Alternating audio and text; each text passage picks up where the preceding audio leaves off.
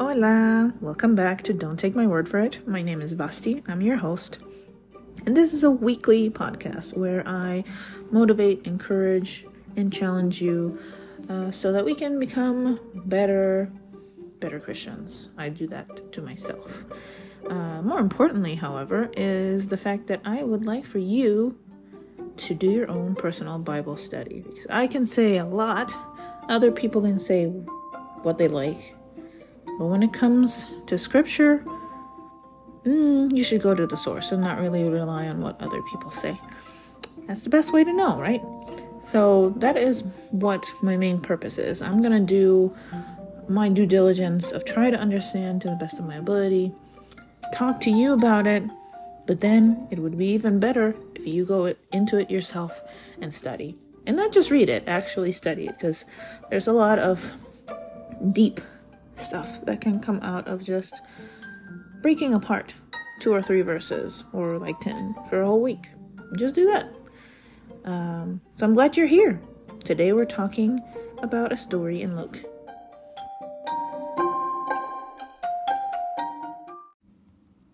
Today we're reading on Luke 12, verses 1 through 12.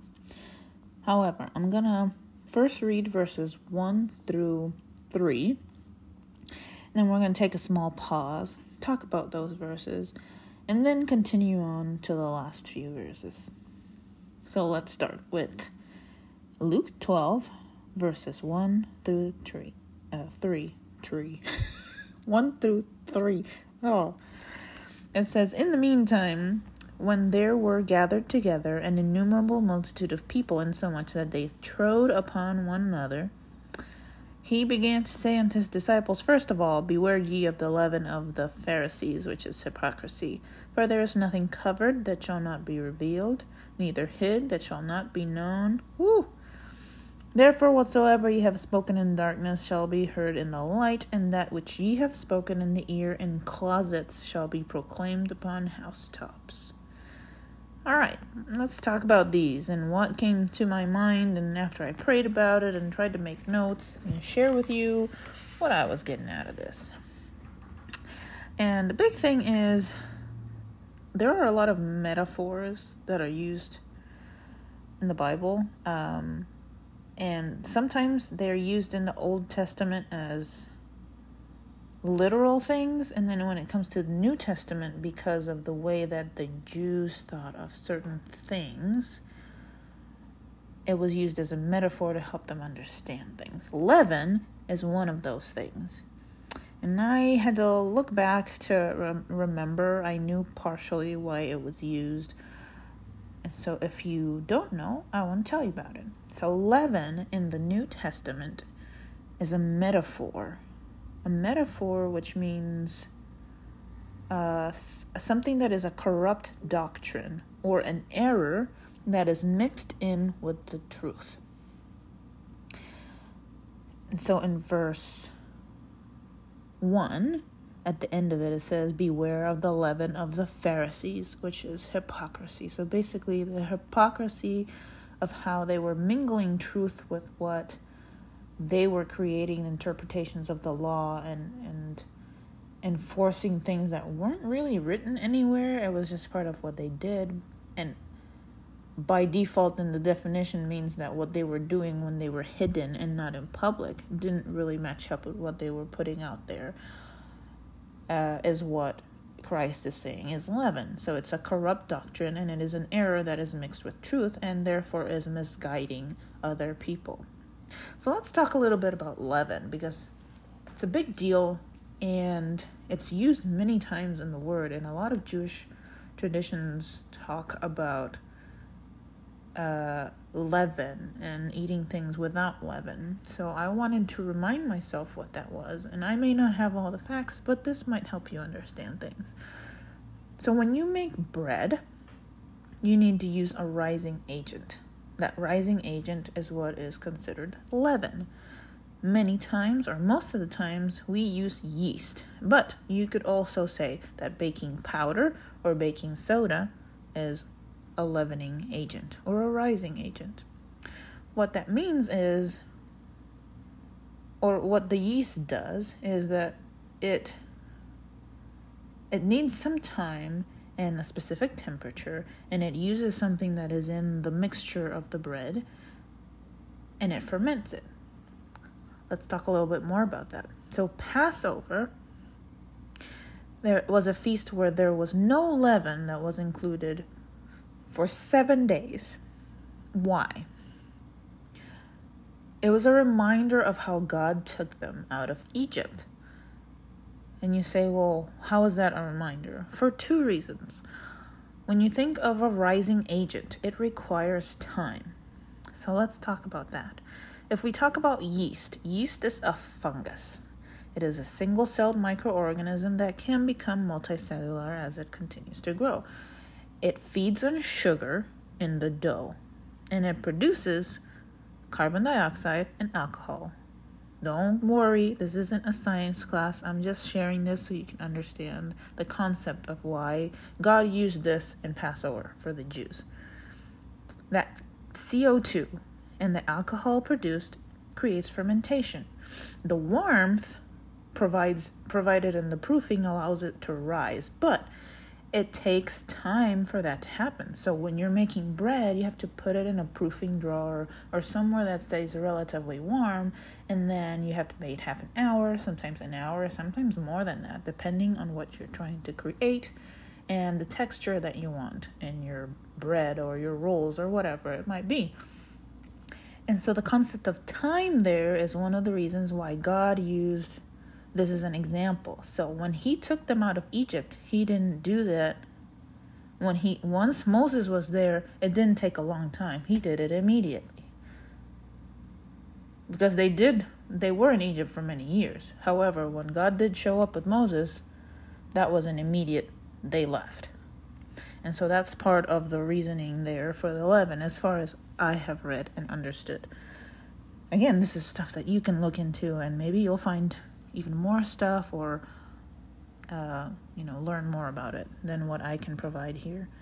Uh, this is just what I learned. Um, another thing is that it was a reminder of their affliction and their need of self judgment or analysis. Why is that? Well, leaven is it has it provides a bread if if you don't have bread that has a leavening agent like yeast there's a lot less flavor in it and it's flat. So it's like eating a export soda uh, without salt.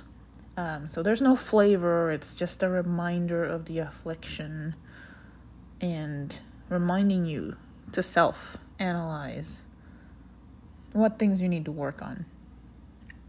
To a degree that leaven was also forbidden in any offering that was done in the tabernacle, as far as I know. Very interesting, if you ask me.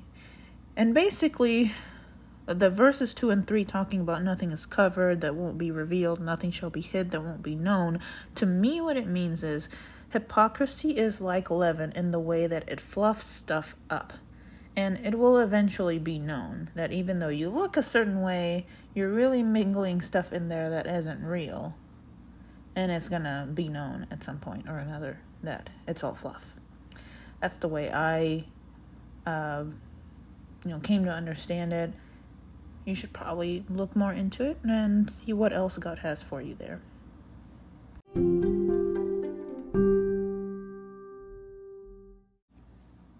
Okay, now for the rest of the verses that were a little bit harder for me and took me some time to get through actually, two days. And then more time after that to just organize my thoughts and prepare it for here. And those are verses 4 through 12.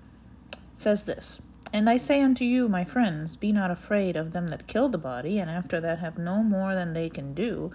But I will forewarn you whom ye shall fear. Fear him which after he hath killed hath power to cast into hell. Yea, I say unto you, fear him.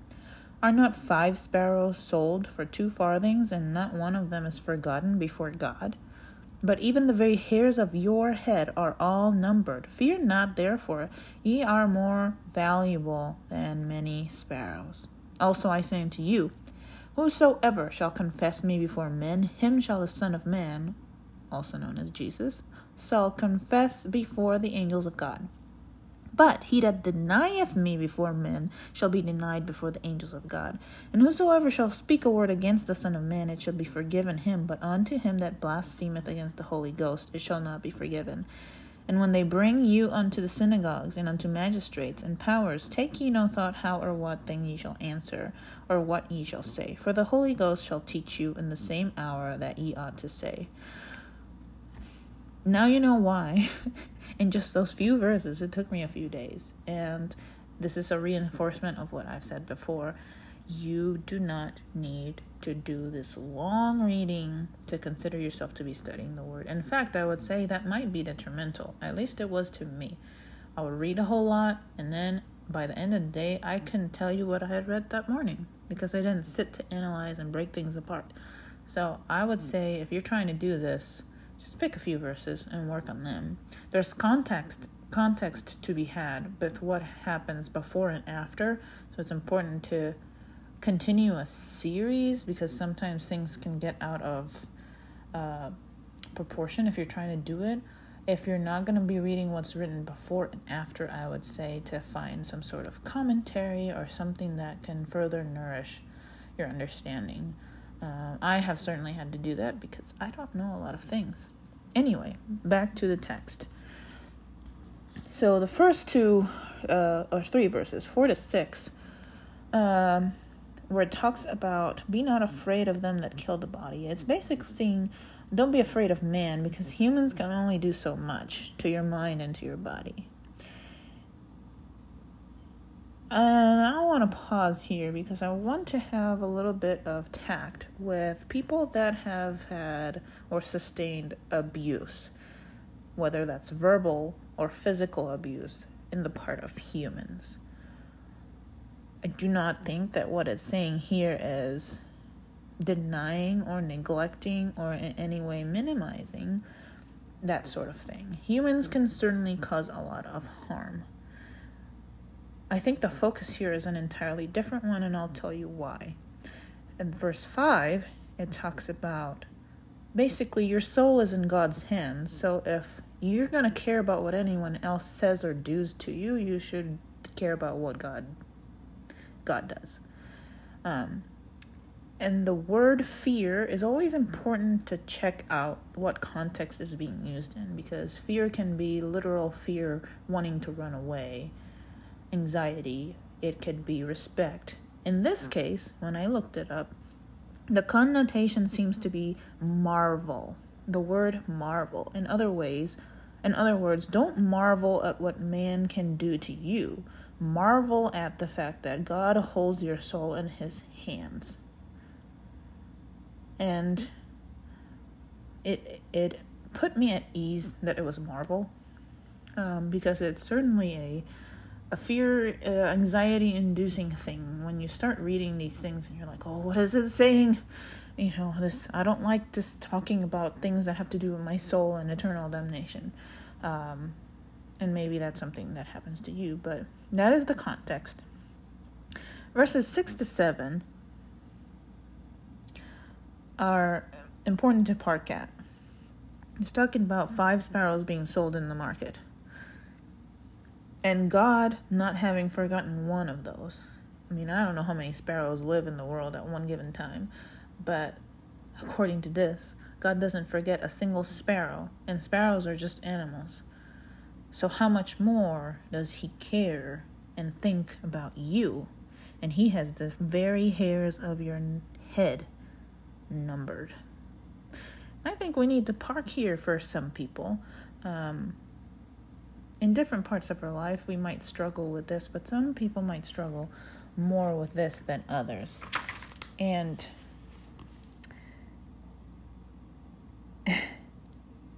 if God doesn't forgive high sparrows, how much more does He think of you? You are valuable in the eyes of God. And some people, due to your experiences in growing up or trauma situations or I don't even know. There are so many variables in life that can lead a person to think that they are meaningless. And it's this is here for a reason. And so if this is something you need, verses 6 and 7 are something you need to study. You are valuable in the eyes of God.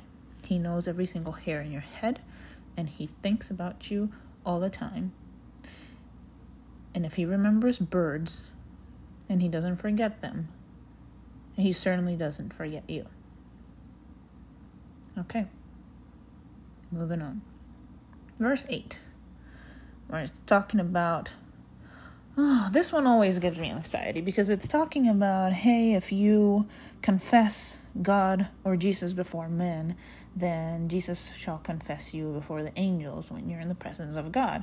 However, if you deny him and you are ashamed of him, then the same will happen to you. And for many people that uh, don't uh, study this further or you're just new in this, you might get the the understanding that this means that if at one point I'm ashamed and I don't declare that I'm a believer in Jesus, that that means I'm going to hell even though I have already done my confession. I would say to you, I'm not a Bible teacher and I'm not there yet. However, I can tell you with all confidence that that's not what this means here. And how do I know that? I'm not going to tell you some profound thing here. But think about a very important por- person that did this. And that gives me peace. Peter, one of the greatest apostles and disciples, denied Christ three times within an hour and completely negated three years of fellowship with Christ within an hour. And he already knew because Christ told him he was going to do it. And it says he cried bitterly when he denied him. And it wasn't, oh, I don't believe in Jesus. I don't believe in that kind of thing. He, no, he said, I don't even know this guy. I don't know who that is, which is even deeper and more profound. Is there evidence anywhere in the Word that because he denied Christ, he's not going to be in heaven? Absolutely not. However, there was a deep shame that he sustained on earth after he did that, and I'm sure that there will be some sort of reprimand in heaven and some shame that he will feel when he's in the presence of his Maker. And I would say that that is what this verse is saying here. If you deny Christ in any way here in front of men, there will be a shame that will happen when you are in the judgment throne and you come before him inerrantly because you know what you have done and there will be some sort of some sort of um, uh, punishment for that. I don't know what it is, but it doesn't mean that you're going to go to hell. That is not the way I understand that here. And using Peter as an example, I think is a good way to give us some calmness about that.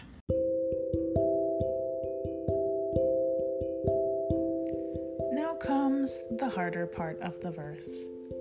I could have just ignored it and not talked about it, but that's not how I work.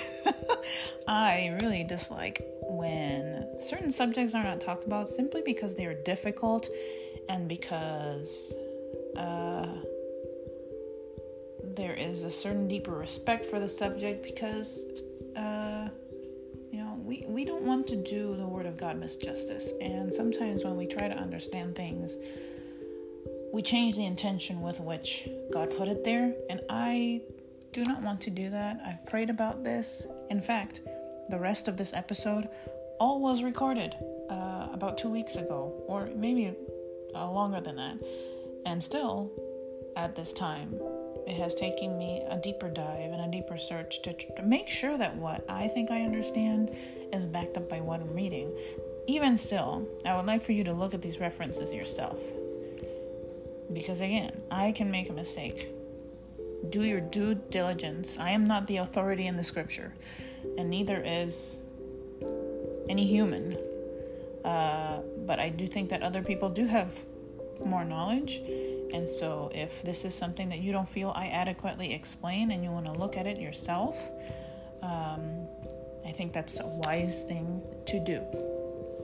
So, what verse am I talking about? Verse 10, the second part of it, which says, But unto him that blasphemes against the Holy Ghost, it shall not be forgiven. I don't know about you, but the anxiety bells toll when I hear that. Uh, I immediately, I want to know what it means. Have I done it? Like, what's going on here?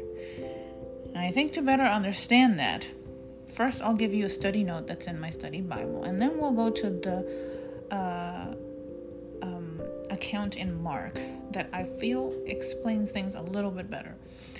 Study Bible says that blasphemy against the Holy Ghost is to attribute to Satan the works of the Spirit. That is the unforgivable sin. So let's go there and read it. Okay, so Mark 3, verse 28 to 30. And I think it's important to see all three of those and to read the chapter before and the chapter after because sometimes if we just look at one verse, we miss the context of all of the things that are happening. So I will attempt to do that. This says, Verily I say unto you, all sins shall be forgiven unto the sons of men, and blasphemies wherewithsoever they shall blaspheme. But he that, that shall blaspheme against the Holy Ghost hath never forgiveness, but is in danger of eternal damnation. Don't you love that there is a but there? I love that that it's it's uh he had never forgiveness, but there's danger. So it's almost like, well then what does it mean? Is it not forgivable or are you just in danger? And when does that apply? Verse 30 says, Because they said, He hath an unclean spirit. Oh. That gives us a better picture. So, what happened right before this? There was a multitude, and uh, the scribes came from Jerusalem and said that Jesus had Beelzebub and the prince of the devils, and that the reason why the spirits were being cast out was because he had Satan's power, not the Holy Spirit. Um, and so Jesus confronts them. This is verses 20 to 27, if you want to look at them. Jesus confronts them and says, How can Satan cast out Satan? Like, that doesn't make sense. And if a kingdom is divided against itself, it can't stand. So, if Satan rise up against himself and be divided, he can't stand, but he has an end. So basically, he's saying that you're saying that I have, I'm using Satan's power to take out demons, but the demons are part of his group and how he works, and that doesn't make any sense because this isn't, you know, a play at thrones or seats or uh, the House of Cards or something where you have to do all these little plays and pretend that these this one's part of the other team. That's not how the spiritual spiritual dimension exactly works. They do try to appear like they're a good thing in in the enticing part, but in the actual spiritual realm, I don't think that Satan would be dispelling out his own workers. Like, that's not how he operates. And that's what Jesus is saying here. And when you take that and add the verses that come later, where he's saying, He that blasphemes against the Holy Ghost won't have forgiveness but is in danger of eternal damnation, it means now that you're understanding you have heard me multiple times say that I have been anointed by God the Father, that I am the Messiah. And He has spoken for a while now about this, and He continues to do so. And this isn't the first time where they say, no, this guy, the reason he has power, because they didn't deny his power. What they said is the reason he has power is because Satan, they use the words Beelzebub, but it refers to the same thing is because he has that spiritual power. That is blaspheming against the Holy Spirit. Um, and even later on, one of the biggest problems that the scribes had were when he started to say that he could pardon sins. And uh, if you're used to listening to gospel related things, it might become not so obvious to you how crazy that this might have sounded. That doesn't take away the fact that a lot of this is uh, faith based, but these people refused to believe that this was in fact the Messiah, even though they were seeing sign upon sign that clearly this man had power, and it wasn't just any kind of demonic power, because demonic power existed before Jesus came. So there had to be a massive difference. Um, Plus, I'm sure Jesus had a, just an impact when he was around people. Because uh, even though he was fully man, he was also fully God. So I have to believe that there was something about him that just commanded your attention. It, it was different. But if we think about it, that is part of the problem that a lot of people have with some priests nowadays that they say that because they are ordained by God, therefore they, through God, have been granted the ability to pardon your sins, which is nonsense. Only Jesus can do that. But also, you know, I can understand why these men were like, hey, that's not what we've read in the Torah. This doesn't make any sense. That's not how this works. I understand.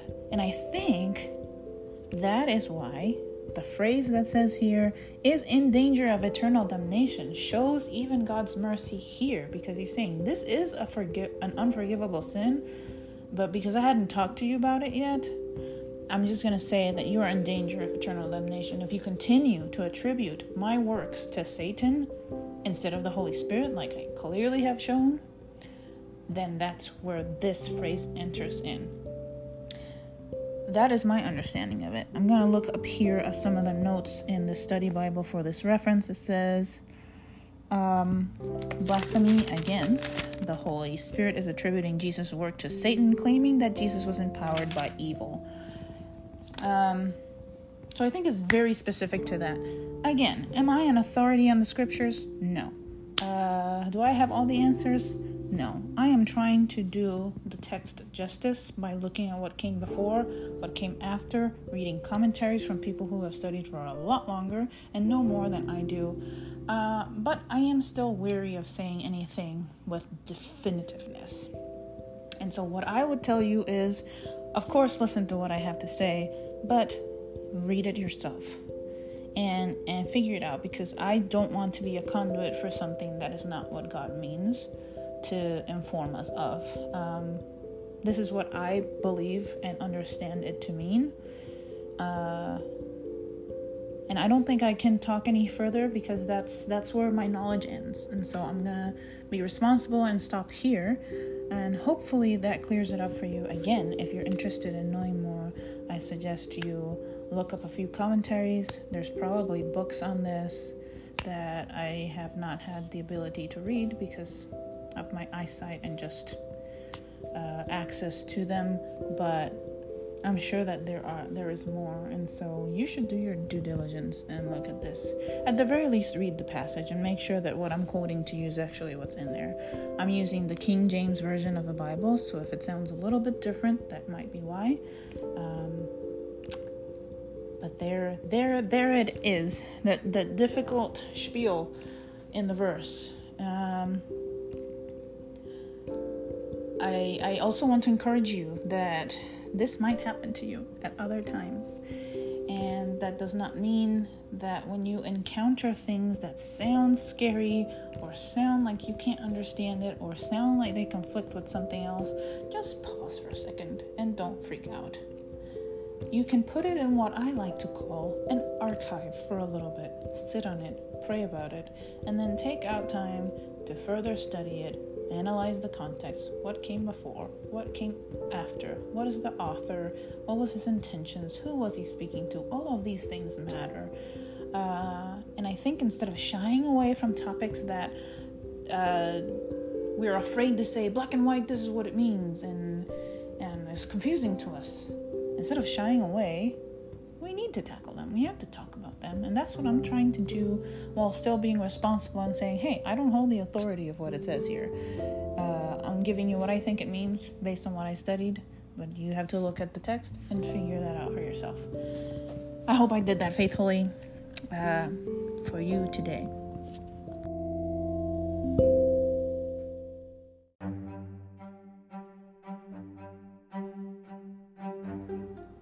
That's all the time that we have today.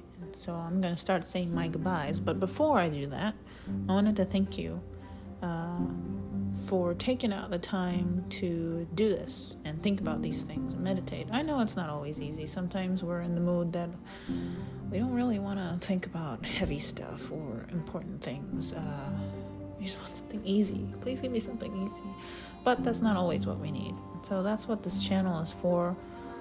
Uh, this year for me, the theme is I need to grow up. And I'm not going to grow up if I don't challenge myself, along with some motivation and encouragement in the way, of course.